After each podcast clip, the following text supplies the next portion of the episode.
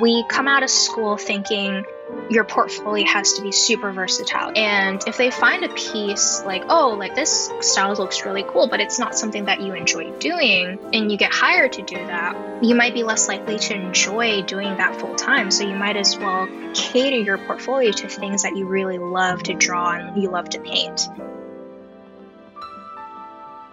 Hello, welcome everyone to Straight Ahead, an animation podcast where we spotlight rising Black, Indigenous, and people of color who are the future voices of the animation industry. I am Ray Mendoza Landa, one half of your co-host. And I'm Yukio Kimura Wong, the other half of our whole host. Our guest this week is Gray Chen. She is a Chinese American artist working as a background painter at Warner Brothers Animation. Would you mind telling us a bit more about yourself? Hi, yeah, thank you for having me on. My name is Gray. A bit about myself I've been working in animation for about a little more than five years now. I grew up in the Bay Area. I went to school at San Jose State with a degree in animation and illustration. And I've done a bit of everything in animation. I've done production, I've done design, color, but I'm mostly moonlight as a background painter and color designer. So cool. The way we like to start off on Straight Ahead is by playing a little game called In Between. We're going to give you two similar choices, and then you have to choose in between the two of them, and then let us know why. Mm-hmm. Okay, cool. Awesome. I'll start us off with the first question. Which sassy cat would you rather have as your loyal companion? Luna from Sailor Moon or Jiji from Kiki's Delivery Service? Oh no, two cute black cats. Okay, um, I feel like Jiji is very different depending on whether you grew up with the English dub or the Japanese dub. So I grew up with the Oh. English dub, and Jiji was very, very talkative. But from what I hear, the Japanese version of Kiki's Delivery Service, Jiji is always like very quiet, more like. But uh, I also grew up with Sailor Moon, so I love Luna. yeah. I feel like I would go with Luna just because if if Luna's my sidekick, does that mean I would be Sailor Moon? Because that would be that would be cool. yeah. Would being a Sailor Senshi like seal the deal for you? Yeah. Yeah, have like a whole like magical girl transformation. Yeah, Yeah, I, I think I'd go with Luna. that's fair. Okay. Okay. What about that same effect if Jiji, you'd be able to ride a broom, you'd be technically a witch? I feel like being a Sailor Senshi would be a little cooler. I could like fight monsters. Yeah. just, like, beat up bad guys. Get special power based on the universe. Yeah. What, what does Kiki do? Kiki just flies. I mean, she's cool, but come on. Well, she also delivers. She delivers things. As She well. delivers. yeah. I, you know what? Honestly, in the same vein as like what you're going for, I would choose Jiji and being a witch in Kiki's universe. It's like more low key. yeah. Kiki's delivery service is all about burnout and like being, you know, inspired or whatever. Yeah. That's my favorite one too, Kiki. It seems like a very chill, like, Mhm. oh, like Yeah, vacation vibes kind of life. yeah. It's like slice of life, but like a little magic. Like it's just a little bit. Just a, just a hint, you know. yeah. No, that's fair. I think I'd probably also, I would side with Gray. I'd probably go with Luna. If I can have like a male sailor uniform, that'd be okay. no, Ray. Only one size fits all. Would you have the skirt too? yeah, I think you could pull it off. Oh, Yeah. Lord. with the skirt. Okay, I might have to change my answer. No, you're locked in. You're locked in, fool. We've recorded this. You're, we have it on record. Damn it. Ah. All right, next question. Would you rather confront the beast from over the garden wall or help No Face from Spirited Away? Hmm. I feel like No Face would be the friendlier option between the two. Oh, for sure. Yeah, confronting the beast requires a lot of guts, and uh, I don't Mm-hmm. know. He might try to steal my soul and try to like stick it in his lantern or something. Yeah. I feel like I'd go with No Face, and just like in general, the whole Spirited Away universe itself is really really cool. So I feel like I'd probably do that. Mm. hmm This is more of like a act with kindness or uh, Yeah, violence. yeah. I I'm gonna go with kindness. You know, the world needs a little Mm. more kindness. no, good choice. Yeah, I don't know. Like, I wonder who would choose the former because I would just be like, I'll do yeah, it. uh, I'll do it, Ray. I'll fight, Fight the him. beast. You'll Yeah. fight the Fight him. beast? Nah, I believe in you, Yuki. I'll help No Face. He, he's pretty chill. I did also like it was really cute and over the garden wall. Greg is like, I'm gonna solve all these puzzles and I'll I'll defeat the beast. And I was like, oh, he's pretty good at these. Yeah. Those little riddles. Damn, that was a fun time. Over the Garden Wall was super super fun to watch. hmm I like it. Kind of creepy. hmm Very cute. Yeah. It's got nice fall vibes. Gotta watch it every year before Halloween. It's getting close. Mhm. Yeah. Oh yeah, Getting close to over the garden wall season. Yeah. yeah, yeah, yeah. I think by the time this releases, it's going to be over the Garden Wall season. Ooh. Go watch it now. I will say that's probably like one of the closest we've ever gotten where like the character was in a coma. they were in a coma the whole time. It was all a dream. At the very, very end, they were like, uh, we woke up and we're okay. yeah. Yeah, but it was kind of cool how they hinted at like, oh, maybe the universe was real because they showed all the aftermath of all the characters and Yeah. stuff too. yeah, it's real in our hearts. too. hmm Well, anyways, that was in between. Thanks so much for playing with us, Gray. Hopefully, you had some fun there. If you guys enjoyed today's in between questions, let us know your responses, or if you have suggestions for future in between questions, contact us on social media.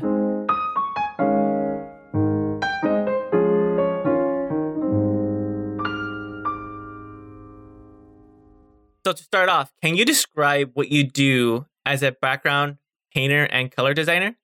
Yeah, so background paint and color design, they often go hand in hand. Mhm. On a lot of different animated productions, design is usually broken down into like different categories and disciplines. So you have like character designer, prop designer, background designer, background paint, so on. Like a background designer would draw the layouts and environments based off the storyboards, and then a background painter would then take those layouts and bring it into color. And often it determines stuff like mood or time of day. And then a color designer would do the same thing, but with characters, props, and effects. They would color these assets and they would have to reference the background paintings to make sure all these assets stand out in those environments while still feeling like they belong. The background painters and color designers often have to like work with each other, but it's always like a fun process because it's kind of the last step of design and you can kind of see Mm. the show coming together and how it looks like in the end. yeah, totally. It's really cool. So someone separately like designs the actual background and then hands it off to somebody in your position that paints it in and lays down the color. Yeah, so oftentimes it's kind of to save time. So, like, you would have one person doing all the designs, and then they would move it on to the next person in the pipeline, and that they would paint it afterwards. It's, it's kind of a little more efficient that way. And then when it comes to like you know work, because like we can get into this a bit more later, but you worked on like a variety of different shows with variety of different styles.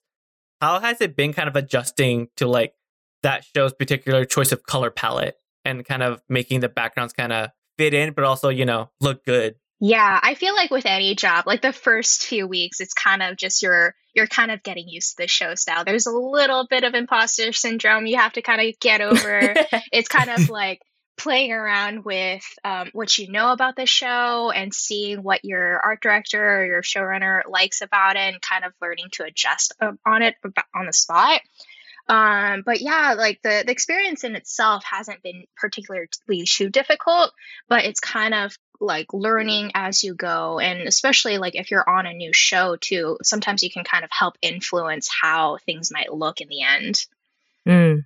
That's really cool because, like, to me, color is so hard. Color is so hard. So the fact that like that's your specific job to make, because again, line work is cool, but the final visuals is like the final designs and the color. That's what you kind of take away and like what draws you in. So like having it be very appealing to the eye is just something that super interests me because like it's one of those things that like yes, there's the basic principles of color, but it's like so much about the feeling when Mhm. you're laying it down and like seeing kind of the end result and just like it's so it's so weird having just a job be like the feeling. just color. Yeah. A lot of people tell me that. They're like, I don't understand how Mm. you do color. I have such a hard time Mm. doing color. And I'm like, I don't know what to tell you.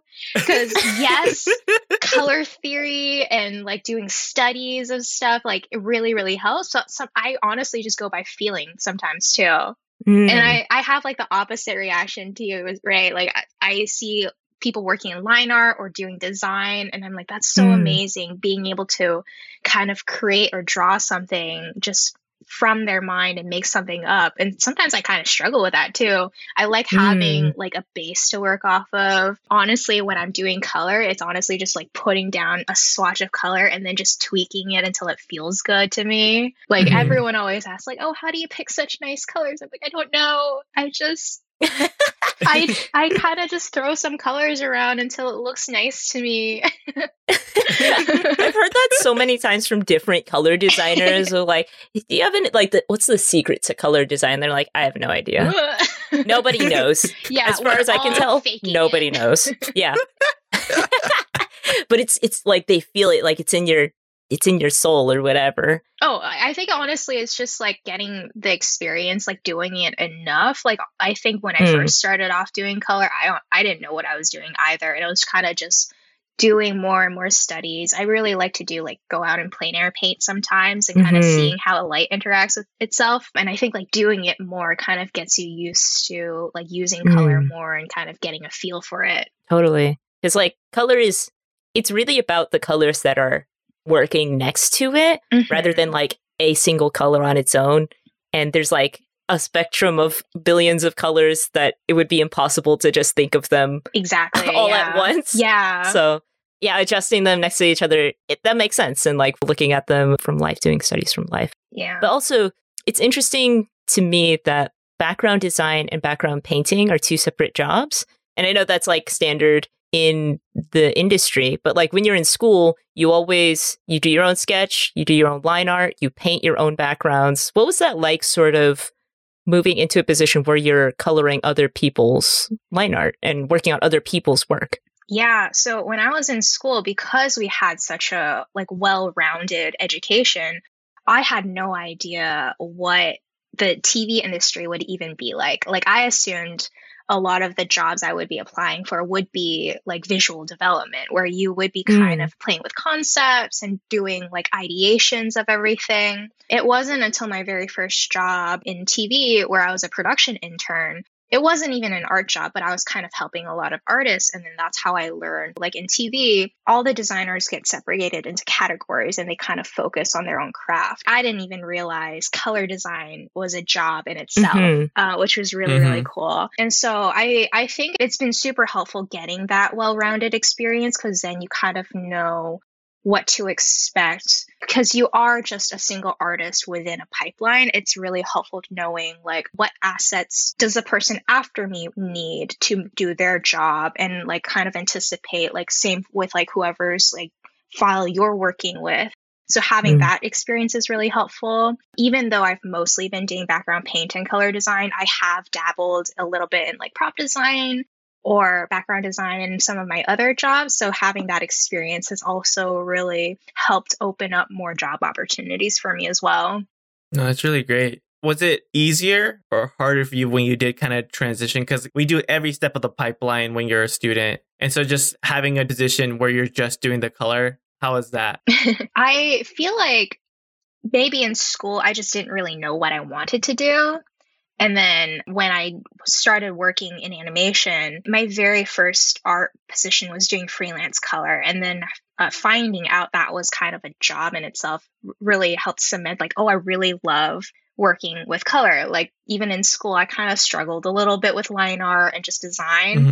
So, mm-hmm. knowing that there was this whole separate position just for color, just for painting, I think I really thrived off of knowing that. Yeah, that's great. Because, uh, like, again, that's also one of the positions that we've heard a bit through other guests and stuff. It's like not really the ones that you tend to hear about when you're a student. Mm-hmm. Putting it out there, like these color designers and background painters, that these are like jobs that people don't know they exist that they can thrive really well in. And it's like, again, cool job within itself. Like, mm-hmm. again, I mm-hmm. can't comprehend what you guys do. mm-hmm yeah we we always feel the same way about the other artists who do the other stuff. Like we, yeah. only know how to do my thing but i don't know what how you guys do, like storyboarding? That what? Yeah exactly.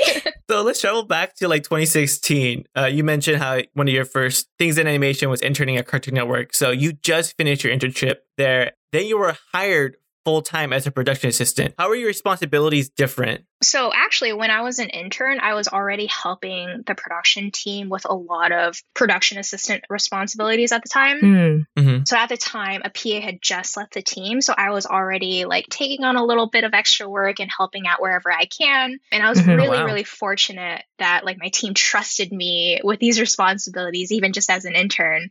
And I would be Mm. like, helping set up for storyboard pitches. I would be transcribing some of the boards into scripts for our record sessions. I would be helping our design coordinator prep files for the artists. And so when the time came to hire a new PA, it kind of made sense to hire me because, you know, I already had the job experience and I also worked really well with the team already. hmm hmm Yeah, like of course, like being a full time PA, there was still like so many more responsibilities I had to learn, I had to take on. Like with production, there's just so many things they have to juggle just to keep a show running. hmm But I was really, really grateful getting to have like some of the job experience prior to that before I like jumped headfirst into the full time job. For you as well, the full like time job opportunity happened while you were still in school. So how was it? Was it difficult trying to finish your degree remotely? Yeah, it was definitely hard. Like one of the reasons my line producer almost didn't hire me because she knew I was still in Oh, school. wow. Yeah, she was very Mm. adamant. Like she was like, I don't want to have you quit school just to take on a PA position. hmm Mhm. And I remember having to like talk to my professors like is this something that I could do while finishing school remotely? Like is it possible? And they're like, "Yep, just do your homework, graduate and you can do it." And like even my the rest of my production team were, were kind of fighting to have me get hired on. Um so I had to I, I even had to convince her and yeah, it was it was definitely difficult. Like being a production assistant is no joke. Like even though a lot of people regard it as like an entry level position, it is still a Mhm. full time job. And oftentimes Yeah. you have to work overtime just to meet your deadlines. And so I would be working these 40 hour weeks, sometimes even more. And then I'd have to go home, catch up with whatever schoolwork I had to do. Like I remember our BFA classes would be Friday mornings, and I could never make those classes because, of course, I was working. Yeah. And I would have to figure out what was going on in those classes just from my friends' notes. Mhm. And it was definitely a struggle. And it's a lot of time management. It's a lot of like self sustainability, being able to like set your own schedules, stuff like that. It was a Mhm. very difficult year. I would not try to recommend anyone else try to do it, but you know, I, I think it's the opportunity was worth it every time because getting that job experience, getting to work with artists, I feel like really helped like push me into being able to work in this industry as well. So I, I think it's always Mm. worth it. For sure. it's great that you were able to do that because for any student that's always a tough position to be in whether to finish school and hopefully try to get a job after graduation or dropping out to take the job or trying to do like a balance of both and like everybody kind of has their own path and everybody kind of you know has their own reason for what they do. Ultimately journey to animation is always so vastly different for so many people. Yeah, exactly. you're gonna keep moving forward in your career. As we mentioned earlier you worked on like several different shows such as dreamworks She-Ra hulu's solar opposites and netflix's we lost our human. And also currently right now you're working on warner brothers. How was your experience working not only on these different shows but these different studios Yeah, so I definitely did a lot of jumping around in my career. And um, even though like color design in itself is more or less the same responsibilities from show to show, my experiences on these di- three different productions were actually like really, really different. So on She-Ra, I was actually the only color designer at the time, and I started on the second season. So already a lot of the main characters, um, the main assets were colored. So this was really helpful because as a first time artist, first time color designer, to like already have a base to work off of, like there was already a predetermined show style, and Mhm. it, all I had to do was really kind of adapt to it and then just like continue the process. On Solar Opposites, the style was also kind of already determined before I started on it. It's it's based off of Rick and Morty. It's like in a similar universe and style hmm Mhm. but because of its scale and its ambition as a show in itself there were hundreds and hundreds of assets which is really different from what i was used to working on She-Ra and there were so many files to work off of that we actually had three color designers working on the show in our season which is actually very it's not usual. Like i feel like most of the shows i've seen only ever has one or maybe two color designers at most. Hmm so having three was a really interesting experience. I was also really lucky because Solar Opposites, because it was such a big show, our art director actually let us play around with trying to like experiment with how we would like work on the color. And because there were more mm. color designers we could kind of throw ideas off of each other like we would kind of like huddle up and be like what can we do to make this laser blast look really really cool? And i actually learned awesome. Mm. so much from the other color designers when i was working there because like someone else would be approaching this file in, in a different way and that could kind of influence how i would approach my files and seeing like how different lighting effects might affect the characters or the effects and it was really fun time. And then for we lost our human i actually started on that show uh, in the middle of quarantine. So that in itself oh. just brought on its own challenges. But again, I was the only color designer on that show mm. and getting to work on like the very first episode right off the bat was a really fun time because, like I mentioned before, it meant I could kind of experiment with things and kind of help figure out how like lighting would affect these characters and how they would look against our like beautiful backgrounds. Right. Mm-hmm. And so all of that was kind of like really fun getting to play around and help my team figure out like what the show would look like from the get go. That's so interesting to me that there's only usually like one to two like color designers. Kind of you're mentioning like the fact that you had three and you were able to like it more and bounce off ideas. Like that's one of the things I like about storyboarding and storyboarding with the team is that like you get to quickly pitch ideas to the other boarders, seeing how they're approaching their sequences and stuff, and just having a chance to like nurture and grow ideas. And so like I can't like the worst thing about quarantine right now and working from home is that I'm not working with the other board artists. Like we email each other, we message each other, but like I can't just turn my chair and just ask like, "Hey, na- hey man, can you like look at the sequence or can I pitch this to you? Is this funny?" Being alone with your thoughts is so hard, and trying mm. just to like be creative by yourself and not trying to have like yeah the ability to bounce off of somebody. I feel like I work so much better. So I can't imagine for majority of the color design jobs it's usually like by yourself. I guess you do have the art director, but it's just like how do you handle just working by yourself and like with the, with your own thoughts? Yeah, totally. Like, uh, definitely one of the things I miss about being in the office is just getting to collaborate totally. with other people and see what their thoughts are. Like, even just as mm-hmm. a sole color designer, I would sometimes like go to the background painters and see what they would think, or like go to my supervisor and see what like they thought. Mm-hmm. But yeah, like Solar Opposites in itself was a really fun experience getting to work with other color designers just so we can kind of like play around with different things. Yeah. I mean, my speculation would be that, like, because uh, as you mentioned, you know, color and background painting is sort of the last step of the process. It sort of might have been like a, oh, let's tack this on. Like, we just need a color designer, you know, uh, just hire one. Mm-hmm. And it, I, I think that having a team of color designers just makes more sense because mm-hmm. color's mm-hmm. such a big part. And if nobody knows really what color, how to do color, like, you should get more people in this. But, you know, yeah, always, totally. Uh, always like a budget thing. And yeah, I feel like I feel like color design is always kind of the last thought of process in the design yeah. process and, and, like people think of it as an entry level job when it really isn't like you still need it's the not. same yeah mm-hmm. like not necessarily degree but you still need the same art knowledge to approach color design as you would do background paint or as you do like design and because it's kind of the last step, people kind of forget, like, you know, it's still a really important step of the process. There's so much you mm-hmm. can do mm-hmm. with storytelling just with color yes. or like affecting mood and how like it affects how people kind of view your animation. And it's such an important process that not re- a lot of people realize. So to kind of keep talking about your experience at multiple studios, I remember way back when people were talking on Twitter about like what animation paid me.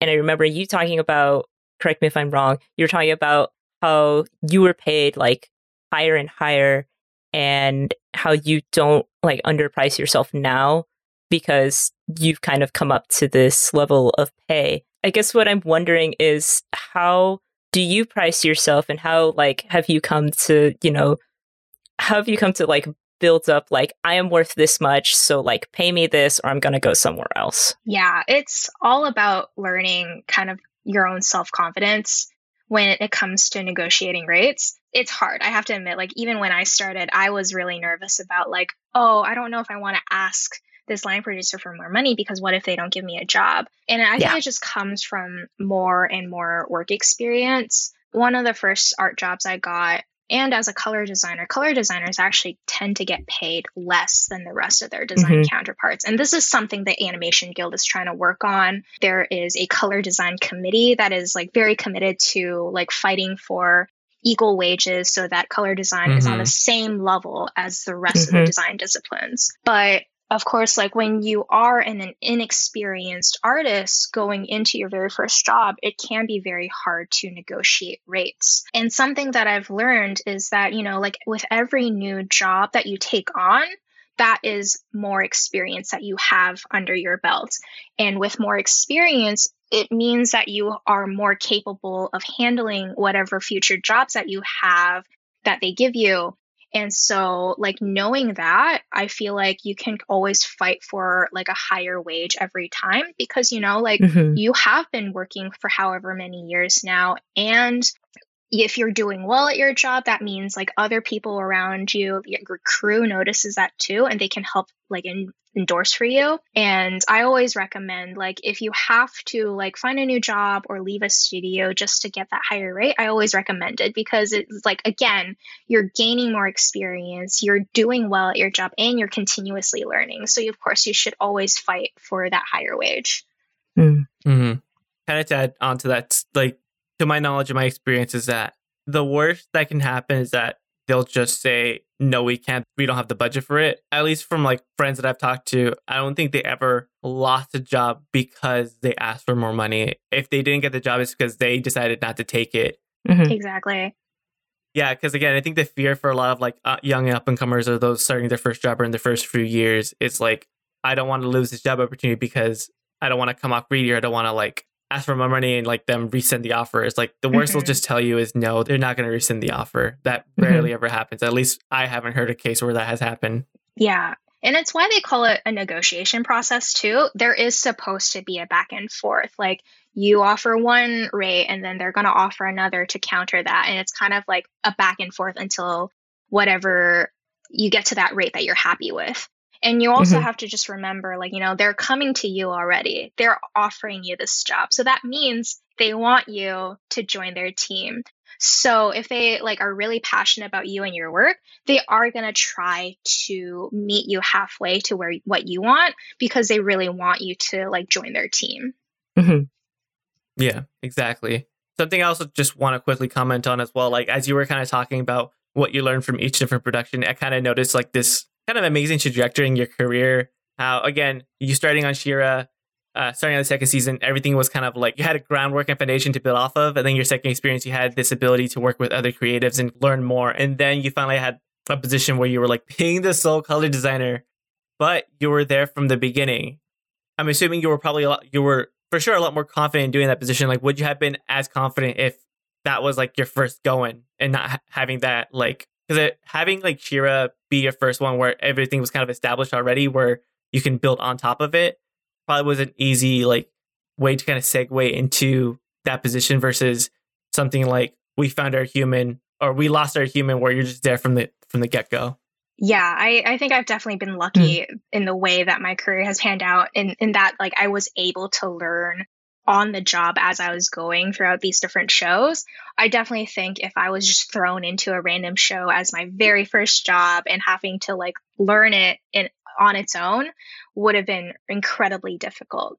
Even She-Ra wasn't my first art job. My very first color design job was doing freelance on Powerpuff Girls where I was a PA on and I mm. I was really really lucky that my art director there let me take home some freelance just to help out the team. And then he would kind of like coach me and like teach me how to like approach color in that way.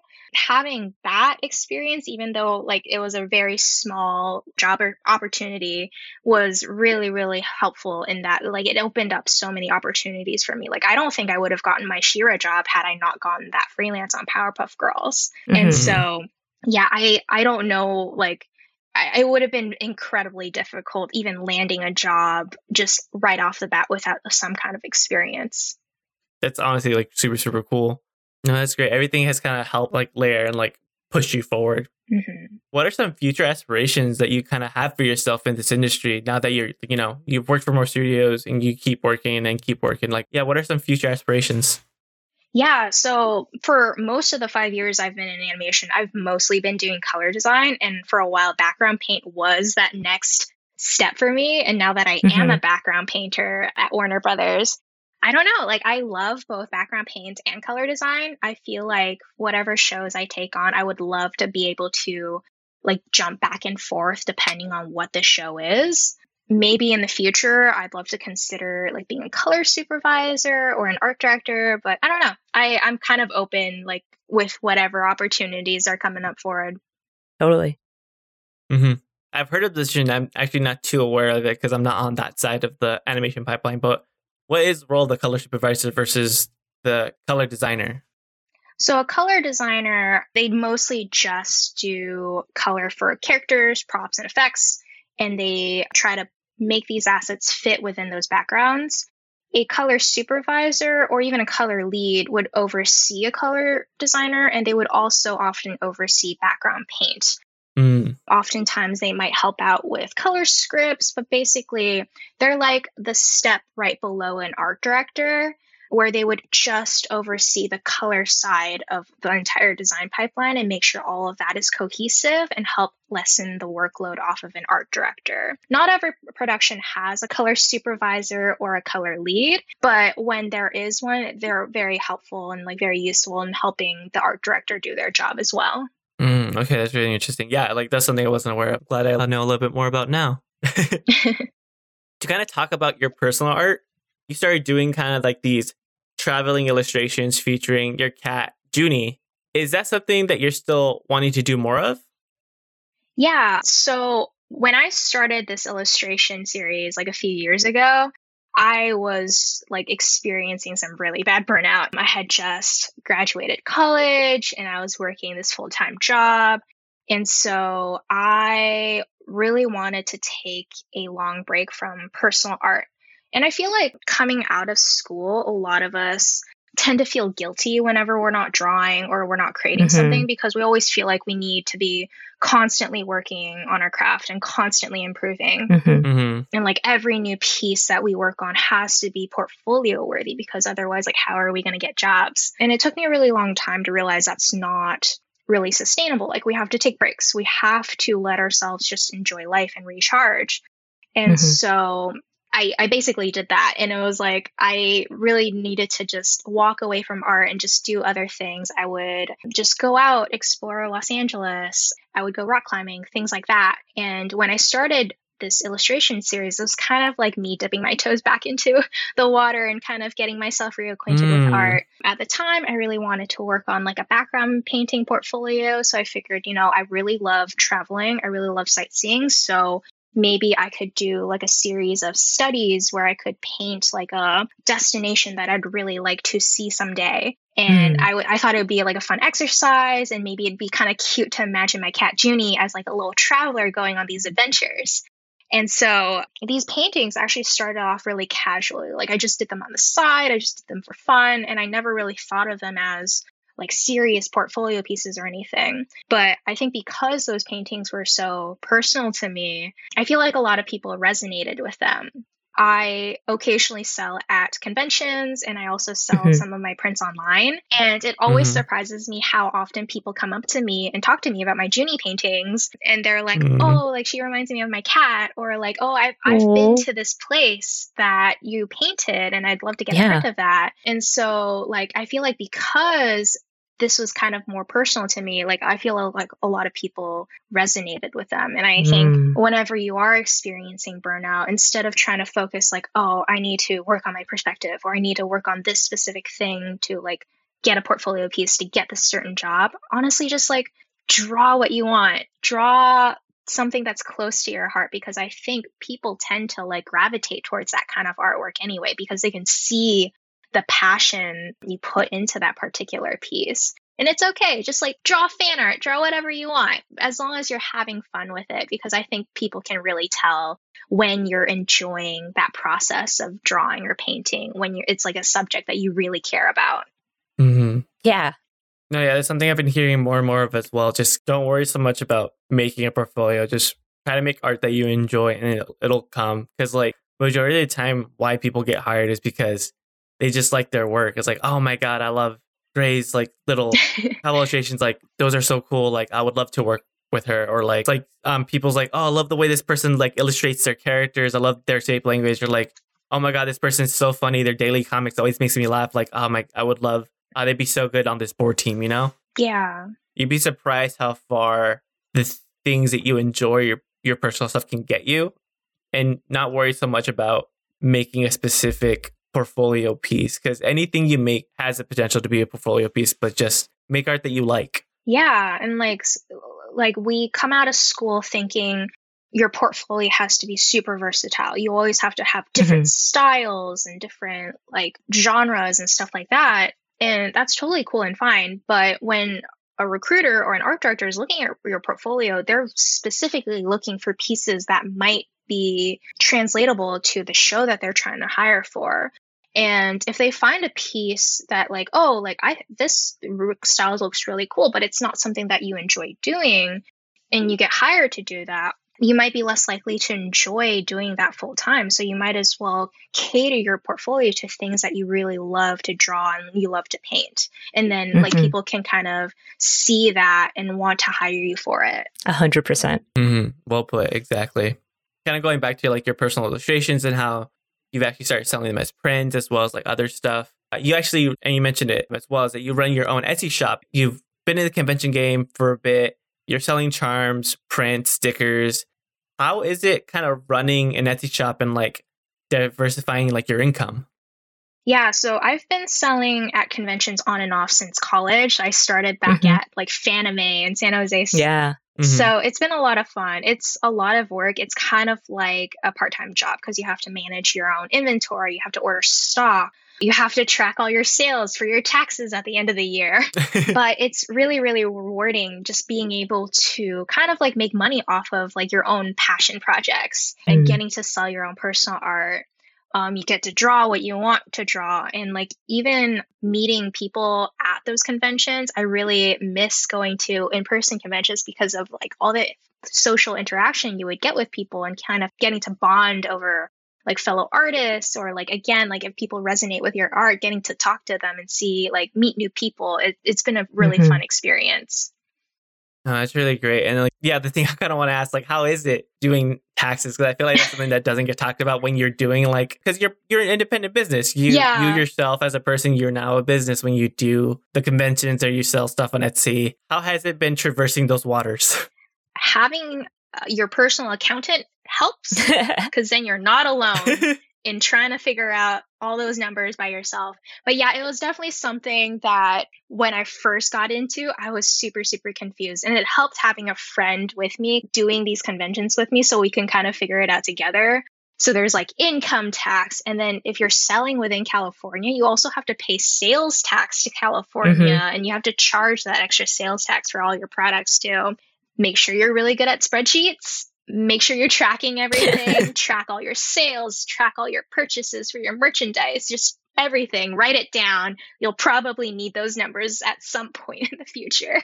For sure, because like especially if you're doing this on top of full full time, I think if I'm not mistaken, it's counted as additional income. So it's like something where you potentially, depending how taxes work out, might you might have to pay a portion of whatever you made in sales back to the government. Mm-hmm. It's it's fun. Taxes are fun.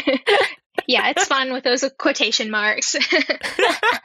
At what point did you uh, get a personal accountant? I've oh, I kind of just go off of my parents' accountant. Mm, okay, it, it's something that I've had to help with my taxes since like even when I was taking on part time jobs in college. It's really really helpful. In LA, there's also a lot of like entertainment focused accountants too.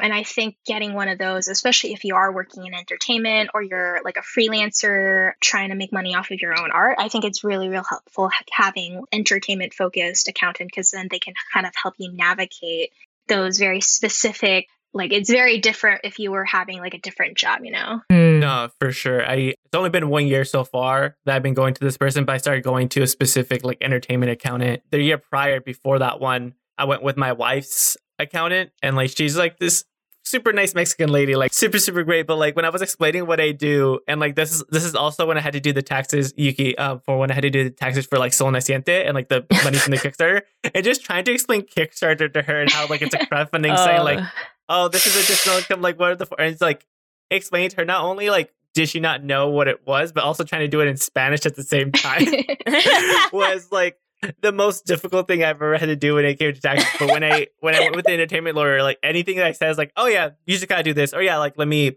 let's let's put it under here because you'll get more money back this way, or like it makes more sense Mhm. if we hmm add these numbers together, blah blah blah blah blah. I was like, Mhm. ah, this is so much easier.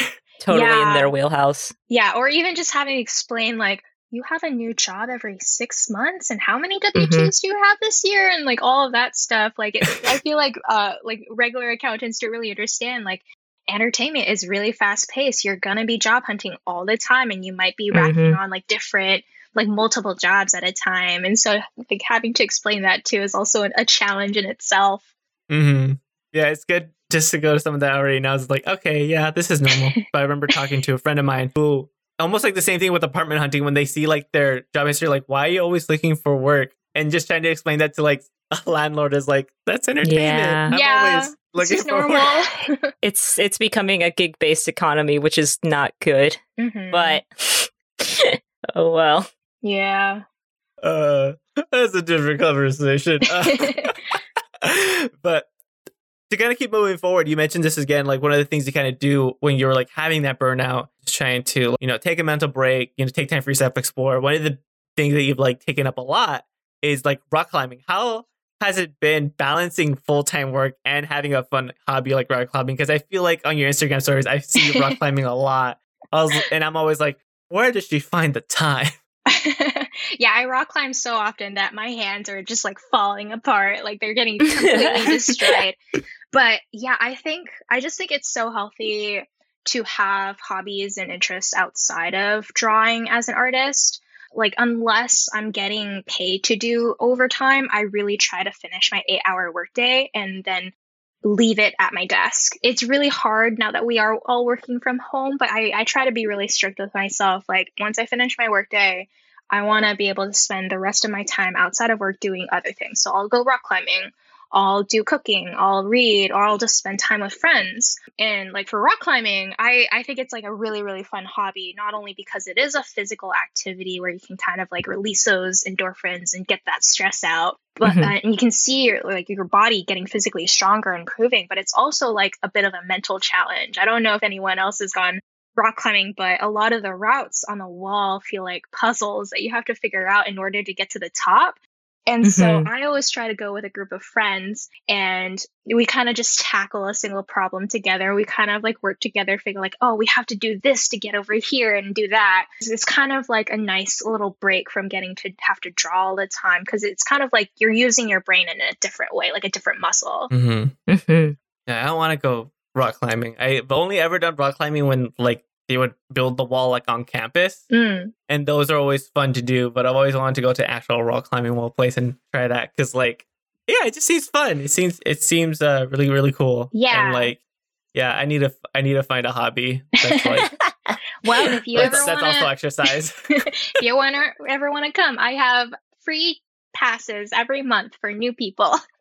Oh Oh, wow! Do you have like a membership to a specific place? I do. So there's like the Touchstone gyms in Los Angeles. There's one in Burbank that I usually go to, but there's also one in downtown Hollywood and I think Culver City too. And they they might be opening one in Pasadena soon. So it's like it's fun kind of getting to like go to different gyms and yeah, climbing. yeah. I there's a really small one near me that I've started to go to again uh, recently, and it's cool going to a rock climbing gym specific. Like you said, we had the rock climbing wall at uh, San Jose State, but like going to a gym where people who work there love rock climbing and like that's all they do all day uh, is really fun because they'll always change up the paths and the routes and like uh, make different walls for you to climb. And you're like, oh, this was not here like two days ago, so I'm gonna Mhm. try this one out. And it keeps you like working and you're using your whole body. I don't know. I just really love I love rock climbing too. yeah. so And fun.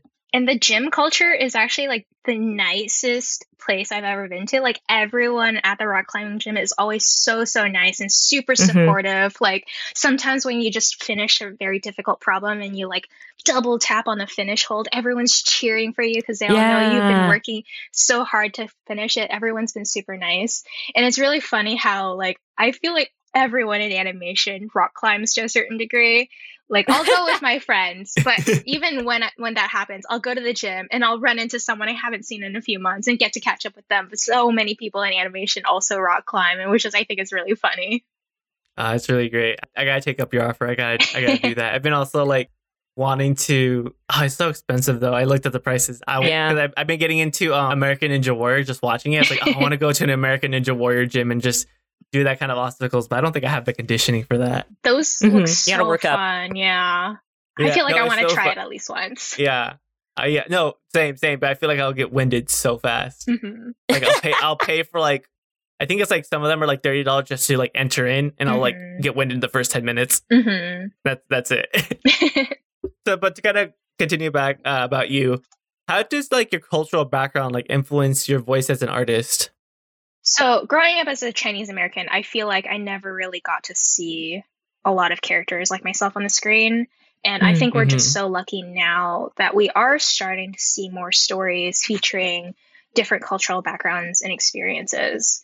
And I Mm. think as an artist, it's it still feels difficult. Like you can feel like you can really influence a show or a production just on your own Mhm. but it's been really really refreshing just to see so many diverse crews now working together and like with a multitude of backgrounds and seeing all our voices come together to influence a story. I think it's been a really nice experience kind of just getting like those different stories just to tell that. That's, that's great. That's beautiful because like yeah i feel like we are seeing it more. I think we still like need more. But yeah growing up when we were younger there were just such a lack of like diverse voices that we just weren't seeing Mhm. or we just weren't aware of because like sometimes like animation is just a closed off screen. You only Yeah. hear about certain people. You don't really Mhm. know all the faces that go into making it. And now more people are becoming aware about the faces behind some more than others. I think there's still some positions that people like don't know who they are. But like yeah. I think we got to keep striving to give more opportunity to like voices of color but like you know also to keep representing those voices on and off screen Yeah, totally. There's always room for improvement, but it's it's Yeah. definitely great that we have a strong basis now and we are constantly trying to improve. And the fact that we have like podcasts like this just to like highlight different cultural backgrounds, different voices within the industry, I think like it, it's a great step forward and I'd love to see more of that. Mm-hmm. Totally agree. Well, before we get into our final question, where can our audience find you? And is there anything else you want to promote? Yeah, you can find me on Instagram at it's.graychen and then on Twitter, I believe it's graychen and then with an underscore at the very end. I don't really have much to promote. Most of the shows that I've worked on have been released, so I guess check out She-Ra on Netflix, check out Solar Opposites on Hulu.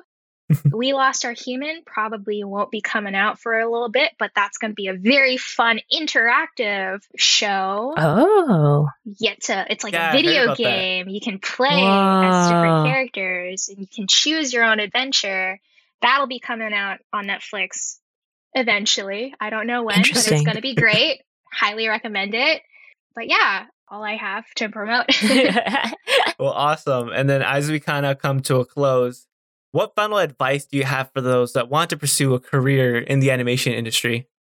yeah so we've already talked about this but definitely like work hard but also learn to take breaks it's okay to take a break enjoy your life and kind of like have those outside experiences try to influence your art and it's okay to kind of just like breathe a little bit and have that influence your art later i don't know try rock climbing i'm gonna really heavily promote this yeah it's a great physical activity it's a lot of fun yeah Anything we can do to encourage people in animation to actually get some exercise, it's always great. Yeah.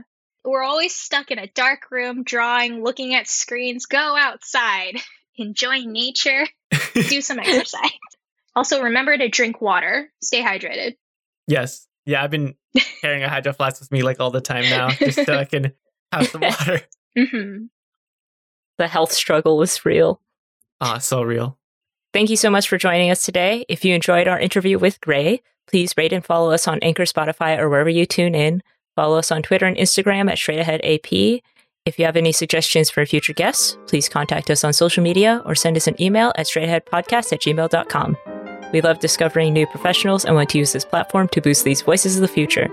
Special thanks to Edgar Ariano for editing this episode. And finally, a big thanks to our music composer, Daniel Redier. Thanks again for listening. And thank you once again to our guest, who has a bright future straight ahead. Until next week, have a wonderful day. Bye. Bye. Bye.